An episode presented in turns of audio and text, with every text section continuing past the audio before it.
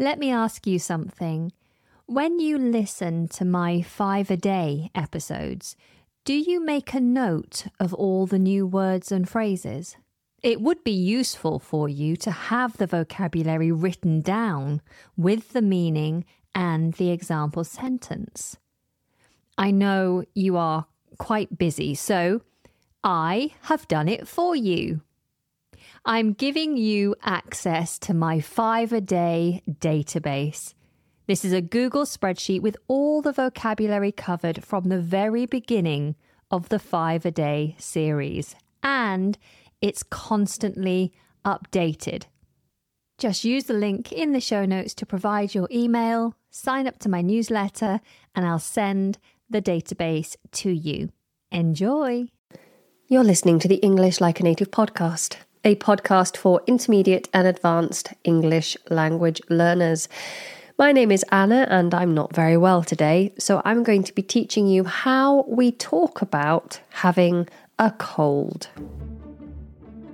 Hello, welcome back to the podcast. This is the podcast that's designed for lovers and learners of the English language. I'm your host, Anna, and I am very, very groggy.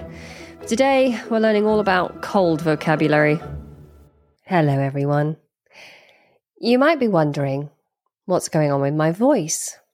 Maybe you haven't noticed a difference in my voice, which is great. But if you're wondering whether I'm wearing a peg on my nose, then the answer is no, I'm not wearing a peg on my nose. I do, in fact, have a cold. I have a cold. I'm not feeling very well. So I thought that this would be a perfect opportunity for me to talk to you about describing common symptoms associated with the common cold. A cold is a virus or one of many viruses, and it's something that many of us experience multiple times per year. I can't remember the exact statistic, but I did see something that said the average person will suffer with a cold something like three or four times per year.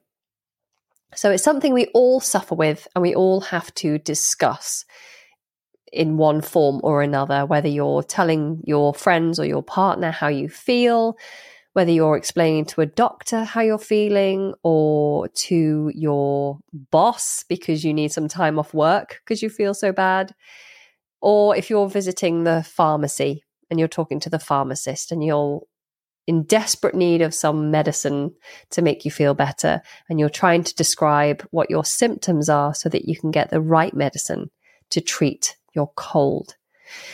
So rather than spend ages doing another podcast with a very strange voice, I'm doing the Common Cold Vocabulary podcast.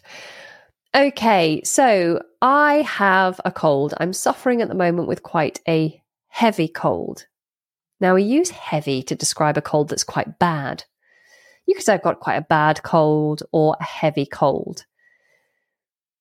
I don't know why we use heavy. I guess that's because how you feel when the cold is bad. It makes you feel quite heavy in your head and in your body. It's like it's weighing you down. Oh, I've got a cold. So I have quite a heavy cold at the moment. And I can also say when it's bad that I am full of a cold. I'm full of a cold. And this would suggest that the cold is affecting me from my head all the way down to the tips of my toes, which is not the case. A cold tends to affect you from your head down to your lungs. And then after that, oh, sometimes a cold, I guess, can affect your digestive system, which would go a little lower. But that tends to be it. So saying I'm full of a cold is unusual. It's a metaphorical way of saying that I, my cold is really bad. It's affecting me so much. I'm full of it. This got me thinking about the phrase to be full of something. So here I'm going to digress slightly away from colds and illnesses because to say you're full of something, this is used in a handful of circumstances. You could say that you are full of beans. to be full of beans. This is an idiom that means you are full of energy, as if beans are bouncy and energetic, which is unusual. Are beans bouncy and energetic? I don't think I've ever seen a bean bounce. In fact, if you dropped a bean on the floor, I don't think it would bounce. Maybe that's something I need to test out. But to be full of beans is to be full of energy. I could say that when I woke up on Sunday morning after a full night's sleep and I opened the curtains to see that the sun was shining, I felt full of beans and ready to start my day. Or I might say that Jacob is going to have a great day today because when I saw him in the morning, he was full of beans. So I'm sure he's going to have a great day and he's really excited about the birthday party that he's going to this afternoon. He's full of beans. You'd also use full of to describe your general energy levels in a different way. So you could say full of beans or literally full of energy. Oh, since since cutting out sugar, I'm just full of energy. Since improving my diet, I'm now full of energy. When I get lots of sleep, I wake up full of energy. You could also say that you're full of enthusiasm for something. So if you're very motivated and enthusiastic about something, then you could say you're full of enthusiasm. Sometimes we use this sarcastically because in the UK, we do have quite a sarcastic sense of humour, um, which is where we say things that we don't really mean. And so if I say to you, hey, I've planned a really awesome weekend. We're going to go swimming and then we're going to go hiking. We're going to go for a picnic and we're going to end it with horse riding. It's going to be amazing. And you say, oh, sounds really exciting, then I'd respond with, Oh, you're full of enthusiasm. Which obviously you're not, but I say it in a sarcastic way. Oh, you're full of enthusiasm. okay, so full of beans, full of energy, full of enthusiasm. You can also use this in a much more negative way and say that someone is full of themselves. So to be full of yourself uh, is to be like in love with yourself, full of arrogance and full of your own self importance. So you think that you are important and special and that everything you have to say is valuable to everybody else. We all know someone like that, don't we? someone who is full of themselves. These people often aren't um, very well accepted in society. These people, I don't know, maybe they are. Anyway, to be full of yourself is just to think that you're wonderful. So you wouldn't really say that about yourself that you are full of yourself. So I wouldn't say, I'm full of myself. Look at me, I'm full of myself because I'm just putting myself down. That doesn't really work. But you would say it about someone else who's being very arrogant. So if someone stands up in front of a room of strangers and they stand up and go, Hey guys, um, so my name is Anna and I'm really beautiful and I'm really clever. I got a first in my degree and I'm really popular. Everyone likes me. And if you want to follow me on social media, you can follow me because everyone else does. So you should too. And I can teach you a thing or two about everything because I know everything about everything. Then everyone might think, oh, she is full of herself. I don't think I'll be following her on social media. she loves herself. Okay, so to be full of yourself. One that I didn't mention, and that's because it's not used as often, but you might see it in creative writing, is to be full of woe. So this is kind of along the lines of being full of emotion or being full of energy and enthusiasm. You can be full of woe. Woe is an older word that means sadness. So if you're full of woe, you're full of sadness. It's not something that I would say I wouldn't say to my partner, oh, Jacob was full of woe today. it's a bit too poetic, but you will see it within poetry and within literature to be full of woe. In fact, every time I say full of woe, I get this little niggle of a memory of a poem, a poem that I used to hear over and over again. Like maybe it's a A.A. Milne poem. And I can't think what it is. Oh, it's the child one. So Monday's child is full of grace. Tuesday's child is fair of face. Wednesday's child is full of woe. Thursday's child has far to go. And it carries on like that. I won't do the whole poem in case I get done for copyright. But yes, there you go. There's an example of it being used in literature. That's quite a common poem. I think it's called Sunday's Child. Sunday's Child. Look it up. It's a nice poem.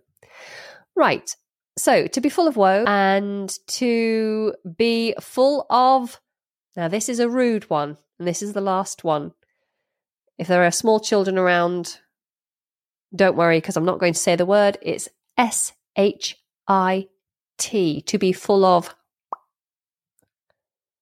If you're full of S H I T, then you are talking nonsense or you are telling lies or you are talking as if you know something when really you don't. So you're spouting off a whole bunch of facts that aren't actually based in truth. So if I say to you, Oh, yes, I'm a mechanic, I know how to fix your car, you just take a dumbbell and you bang the dumbbell against the engine, give it a few knocks. If you don't have a dumbbell, use a hammer, just bash it a few times. Oh, and instead of petrol, maybe try using cooking oil in your petrol tank. That'll do the world of good to your car. Yeah, yeah, do that. Then I am full of shh. I do not know what I'm talking about, but I'm talking as if I do know. Okay. so Again, not a pleasant phrase, but a very common phrase. Sometimes people would use that phrase with that meaning, but not say the rude word. Sometimes they say, he's full of it. Oh, he's full of it. Just ignore him. He's full of it. Okay, bringing it back to having a cold and being poorly. So let me have a look. I'm just going to bring my notes up to where I can see them. Okay, so how do you feel when you have a cold? Well, for me, with this particular cold, I feel very congested. Congested. Congested is a word that you will hear related to health, but also related to traffic. This could be vehicle based traffic or people traffic. So if there is a road or a walkway that's full and people can't really get to where they need to go because everyone's in the way, then that is congestion.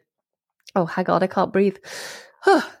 so, if it's a busy time for the roads, like between 4 p.m. and 6 p.m., when everyone's leaving work, that would be a time of congestion on the roads. So, you wouldn't want to drive in central London around five o'clock in the afternoon because there's going to be a lot of congestion. You won't be able to move freely.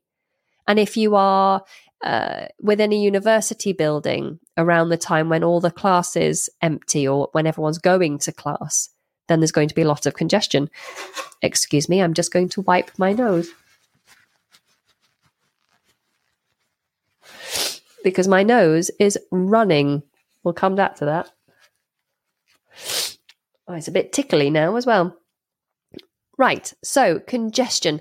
When we talk about congestion uh, in our face, in our nose, we have congested nose, then we're talking about our nose being blocked, our airway being blocked. We can't breathe easily through our nose because the airway is blocked, either because of inflammation or because there's a lot of mucus now, we tend to just talk about the mucus in a, a more gross way. We use the word snot more often. You could say I'm quite snotty. Oh, I'm quite snotty at the moment. Although that feels to me like that's a word that we use more with children than anything else. So we rarely say the word mucus, that's the technical term. We would use the word snotty Although you can say that someone is snotty to refer to an unpleasant manner. So if you always see me in the morning and we always say, Hey, how are you? I'm good, thanks. How are you? You going to work? Yeah. Anything interesting happening today? No, not really. Oh, well, it's lovely to see you and you. Right, take care. Bye. But then one morning you arrive and I see you and I say, What do you want? Oh, nothing. Are you okay? Yeah, I'm fine. Just leave me alone. All right. Just, I'll just sit down here. Well, can you not sit next to me, please? I just need some space. Can you just go away? Okay, fine. Then that manner is very inappropriate. It's unpleasant. You could say, Anna was a bit snotty this morning. Anna was quite snotty with me this morning. and that has nothing to do with mucus. That has everything to do with an unpleasant manner. So be careful how you use that word. So to be snotty, what we would normally say is I'm congested. When I'm talking about the mucus in our nose, I'm quite congested. Or you might say I'm bunged up. I feel quite bunged up. A bung, B U N G, a bung is something that blocks a hole. So if you have, for example, a plug is a kind of bung, you bung a plug into the plug hole to stop the water going down the sink or out of the bathtub. So a bung. But we talk about being bunged up when we are congested in our nose, when mucus is preventing our air to flow freely through our airways. And right now I'm quite bunged up, particularly in my sinuses. So your sinuses are the kind of air filled cavities. I always think of them as little tubes, but they're cavities that run on either side of your nose and go under your eyes, kind of in that area. So when you're bunged up, you might get pain in your sinuses. So pain underneath the eyes, maybe more on one side than the other or equally on both sides. And that's quite a specific pain. Sometimes you get an infection in your sinuses. So you might need to go to the pharmacist or the doctor and say, I've got a lot of pain in my sinuses, or I feel quite congested and my sinuses feel blocked. And then they will give you a decongestant, something to remove the congestion, to take down inflammation and help to open up your airways again. Or if you've got sinusitis, if you've got an infection in your sinuses, you'll need some stronger medicine to help reduce that infection. Okay, so if you do have congestion, your nose is blocked, then you might be sniffing quite a lot. That's a sniff. Also, this is a sniff. So you might sniff a flower or I might sniff myself. Oh, I smell quite bad. I think I need to put on some deodorant. Oh, ugh, woofy. I don't smell bad. At least I don't think I smell bad. I can't smell anything. I've lost my sense of smell because I'm so bunged up. But we sniff things. To sniff is the same as to smell, but sniff describes more the action, the short, sharp we sniff when we cry as well, don't we? When we're upset, you might just hear someone sniffling. Whimpering and sniffling. So we play with this word a lot to sniff, to have the sniffles, to be sniffly. Sometimes you might hear snuffly, have the snuffles. It's very unusual, but it just means that you are doing this quite a lot. I'm a bit sniffly and I'm sneezing a lot as well. Uh, uh, uh, uh to sneeze. Now, if you should, if you sneeze, you should use a hanky or a tissue. And with that hanky or tissue, you are going to wipe or blow your nose. If you wipe your nose a lot, if you blow your nose a lot, then you can often aggravate the skin around the nose. So sometimes you get a very red, sore nose from all the sniffing and wiping and blowing. And it helps to put Vaseline on your skin around your nose to protect. These little holes in your nose, by the way, are called nostrils. So you have two nostrils.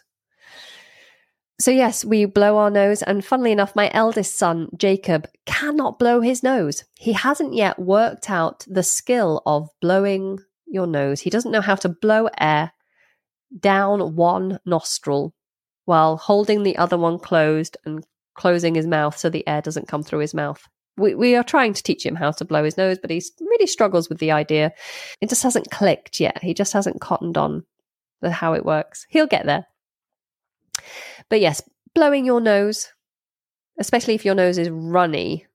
If your nose is running, when the mucus dribbles down your face, ooh, yuck. You have to get a tissue quick and wipe it away and then blow your nose to remove all the excess mucus. There's nothing worse than having a runny nose, especially when you're at work and having to talk to people. Now, the congestion might also give you what is a very common symptom of a cold a headache. A headache. Now, we'll often talk about where we feel the headache. Sometimes you might say, I've got a headache above the eyes, across my forehead, or I've got pain in my temples, which are the soft bits at the side of your head, either side of, on the outsides of your eyes, those soft little areas, your temples. The areas like between your eyes and your ears. I'm just thinking about those people listening, might not understand where I mean. But between the outside of your eye and your ear, there's this soft little bit. That's your temple. We often rub our temples if we're feeling stressed or if we have a headache, we tend to rub the temple. You might have a headache all over. Or sometimes I'll describe a headache as being like a, a band around my head because I feel this tightness all the way around. If you have horrendous headaches, really bad headaches, then you might describe that as a migraine, the kind of headache that stops you from functioning, that puts you to bed where you can't even lift your head because it's just so bad, where you can't see sometimes because it's so bad, that makes you feel sick. That's a migraine. And I hope that's not something you suffer with very often because it's an awful thing to have migraines. Okay, so we've talked about the head a lot. Now we're going to move down. So often our throat is affected when we have a cold. You may have a sore throat. In fact, I start with a sore throat often. I know that I'm going to get a cold if I start with a pain in my throat. You can also see when you look in the mirror that your throat might be quite red or inflamed. It might feel a bit swollen and tender. The pain feeling sometimes is described as a scratchy feeling. So you say, I've got a scratchy feeling in my throat. When you feel like you've cut the back of your throat, like someone has scratched the back of your throat, then you have a scratchy feeling. Sometimes the pain is only there when you swallow. So you'd say, I have a pain when I swallow. My throat hurts when I swallow. Now, uh, a sore throat may be Worse if you have swollen tonsils. I don't have tonsils anymore. Many people have their tonsils removed if they suffer with swollen tonsils on a regular basis. I had my tonsils out when I was four because I kept getting tonsillitis, which is infection in the tonsils. However, I do feel like maybe some of the tissue from my tonsils was left in my throat, like some remains in my throat. Because when I do get a sore throat, I get these little swellings, always in the same place, just little lumps. And it really hurts. And so I think perhaps that's tonsil tissue. But I don't know. I'm not a doctor. So if you do have swollen tonsils, you may have tonsillitis which can lead to laryngitis. It could lead to you losing your voice and getting laryngitis, which is an infection in the larynx, your voice box. You might also lose your voice because you're coughing a lot. This is always my concern when I'm suffering with a cold, especially if it involves a cough. Am I going to lose my voice? Because when you cough, it makes your larynx or your vocal folds swell, which impacts your voice. So, with a cough, you might have a pain in your chest or a heaviness on your chest, feeling like there's a weight on your chest. Your chest might be tight. So, we talk about having a tight chest when you breathe, but it's hard to breathe. If you have a cough, we can describe it in multiple ways. You might say, I've got a chesty cough. That's when your cough how would you describe a chesty cough? When it rattles in your chest when you cough, rather than just being a throaty. That's a throaty cough. That's more of a chesty cough. I don't know if you could hear that difference. We talk about having a dry cough, and that's when there's no movement of mucus. You're just coughing. it's more throaty. Whereas if there's a movement of mucus when you cough, we'd call that a phlegmy cough, or you might say, I'm coughing up phlegm if your cough produces mucus, which is a bit gross. Also, phlegm has got a really unusual spelling. If I'm correct, it's spelled P H L E G M, when really it should just be spelled F L E M. That would be sensible, wouldn't it? But no, a lot of medical terms are quite difficult to write. So you might have a mucousy cough or a phlegmy cough, and some people will have a wheeze or a wheezy cough. To wheeze is this kind of extended escape of air sound. It sounds like this. so if you're coughing,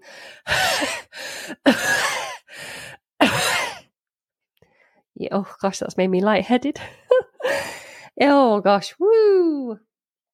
If you have a wheezy cough, it might be because you've got asthma. Oh, I'm really lightheaded now. it may be asthma related, or it might just be the type of infection that you've got is causing you to have a wheezy cough. Now, sometimes you feel the cough coming and it tickles you in your throat or it tickles your chest. And if it's not an appropriate time for you to cough, you might try and suppress that cough. You might try and swallow the tickle. oh, I've got a bit of a tickle in my throat. Hang on, I just need to have a drink of water because I've got a tickle. But if you suppress that cough for too long, you suppress that tickle, then it could end up leading to a coughing fit where you've suppressed it, suppressed it, suppressed it, and then it just explodes.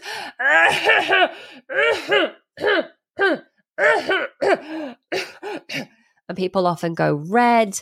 I start sweating, and you're just coughing uncontrollably. That is a coughing fit. A fit in medical terms is usually a spasm or what's the word? A seizure. A seizure. It came to me. A seizure. So, in medical terms, a fit would be a seizure. So, if you say I had a fit in medical terms, you'd often hear I had a seizure. You wouldn't say I had a coughing seizure because it's not really a seizure, it's just uncontrollable coughing. So, we'd say a coughing fit. The last symptom that you're likely to experience when you have a cold is to be quite tired, but not in a way where you need to go to sleep, just that you're lacking energy. A great word to describe this lack of energy is to be lethargic. To be lethargic. I feel lethargic or I am quite lethargic. Okay, so to be lethargic is to lack energy to do things. And yesterday, I was really lethargic. I really struggled to function and perform my basic tasks because of how my cold was affecting me. And last night, I had a lot of trouble sleeping. I couldn't fall to sleep because I was too warm. I had this pressure in my head. I had a headache. The congestion in my face was making it hard to breathe. And it was just very difficult for me to nod off. Okay. All right. So, what I'm going to do now is give you how many? Five nice phrases, nice, common phrases that you might use to describe how you're feeling when you're feeling a bit rough. Apart from the first one, which just describes that kind of kind of catch in your throat. So if you start speaking and you're a bit croaky and you need to cough, to clear away that mucus or whatever it is that's affecting your voice. That's called having a frog in your throat. Okay, so you're just talking and then suddenly something comes in your sorry, I have I have a frog in my throat. I don't know what happened there. So whenever there's mucus or something that impacts your voice and can be coughed away, then you'd say, I have a frog in my throat. Okay?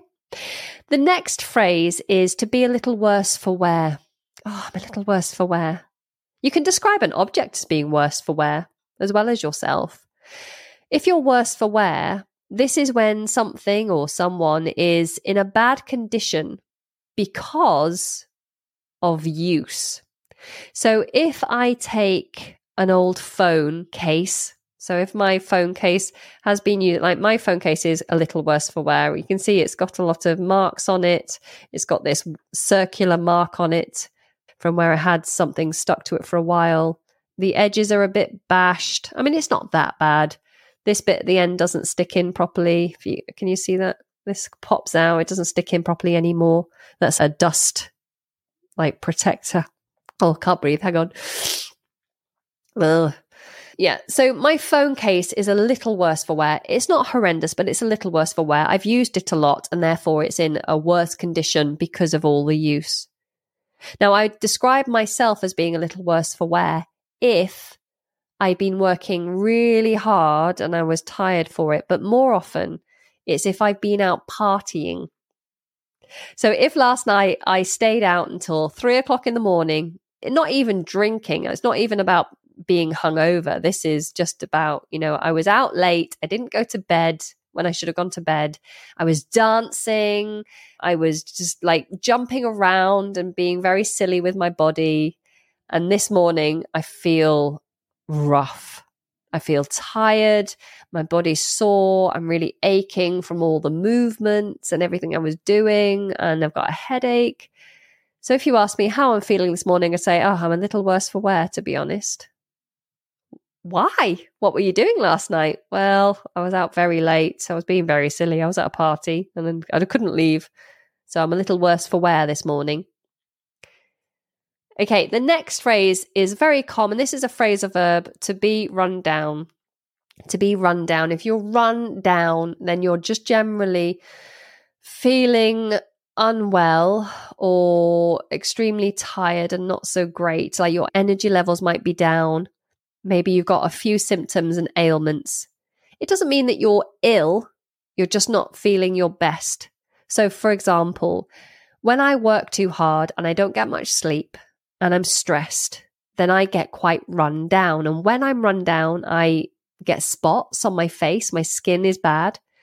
I tend to have headaches, maybe because I'm not drinking enough water, because I'm busy and I'm stressed. I tend to get ulcers on my tongue. And, uh, you know, I sometimes get like patches of psoriasis, so dry skin patches and things. And these tend to pop up when I'm stressed or overworked or tired. And so in that case, I'm not ill, but I am run down. I'm not at my best. My energy levels aren't good. A few little symptoms and ailments are creeping in. And it's because I'm not looking after myself very well. So I'm a bit run down. If you go to the opposite end and you're really poorly and you really don't feel very well, then you could say that you're at death's door. Like you're knocking at the door of death, saying, I think I'm ready to come in now. I think I'm ready to die now. We often use this actually uh, to say that someone isn't that bad. You say, she's not at death's door or anything. She's ill, but she's not at death's door. Or you might use it to suggest that you feel bad, but it's not something that you would use like if someone is literally at death's door. If someone's literally about to die from an illness that they've got, then it wouldn't be appropriate to say, oh, maybe it would actually. Maybe at a point later down the line when they've recovered. So if I, let's say I'm involved in an accident and I lose a lot of blood, and I'm literally at the point where I might die because I've lost so much blood. And then I get a blood transfusion and my condition improves and I survive and now I'm okay. And I'm telling the story. Oh, well, I mean, when I had the accident, I was really at death's door. I was at death's door. I, I nearly died from blood loss, but luckily I survived. But if someone's like just about to die, it, it wouldn't be very appropriate to say that they're at death's door maybe because it just feels a bit light-hearted. But if I have a bad cold and I'm in bed, I could say, "Oh, I'm at death's door." So it's one of those funny phrases. A funny old phrase used in different ways. All right, last one is to be in a bad way. To be in a bad way. You can use this to describe your emotional health as well as your physical health. So if you've had some bad news and you're not coping with that bad news very well, because we all cope in different ways, don't we? Sometimes we deal with bad news better than other times. So if you're not dealing with it very well, if I ask you, are you okay? Say, no, I'm in a bad way, to be honest. I'm really struggling. I'm in a bad way. Or if I come off my bike, I'm cycling to work and I fall off my bike and I've really bashed myself quite badly. I've broken my ankle. I've damaged some nerves in my elbow and I've got some cuts that required stitches. Then I could say, yeah, I came off my bike and I'm in a bad way. I didn't come out of it very well at all. I'm in quite a bad way. A lot of injuries. I'm struggling. ah! okay, well, I'm glad to report that I'm not in a bad way right now. I'm on the up, I'm improving. Hopefully, this congestion will clear soon and I can start recording podcast episodes where I sound normal. So, just to recap very quickly, those phrases we had a frog in the throat, to have a frog in your throat, to be a little worse for wear, to be generally run down, to be at death's door, or to be in a bad way. I do hope that you're feeling okay and that you're not listening to this while blowing your nose and sticking your head over a, a, steamy bowl of hot water, feeling sorry for yourself. And if you are, then I hope you feel better very soon. Okay, if you found this useful, then it would be wonderful if you could give it a rating or review. Remember to subscribe so that I can tickle your eardrums again in the future with a, a better voice, hopefully. Until then, do take care and goodbye.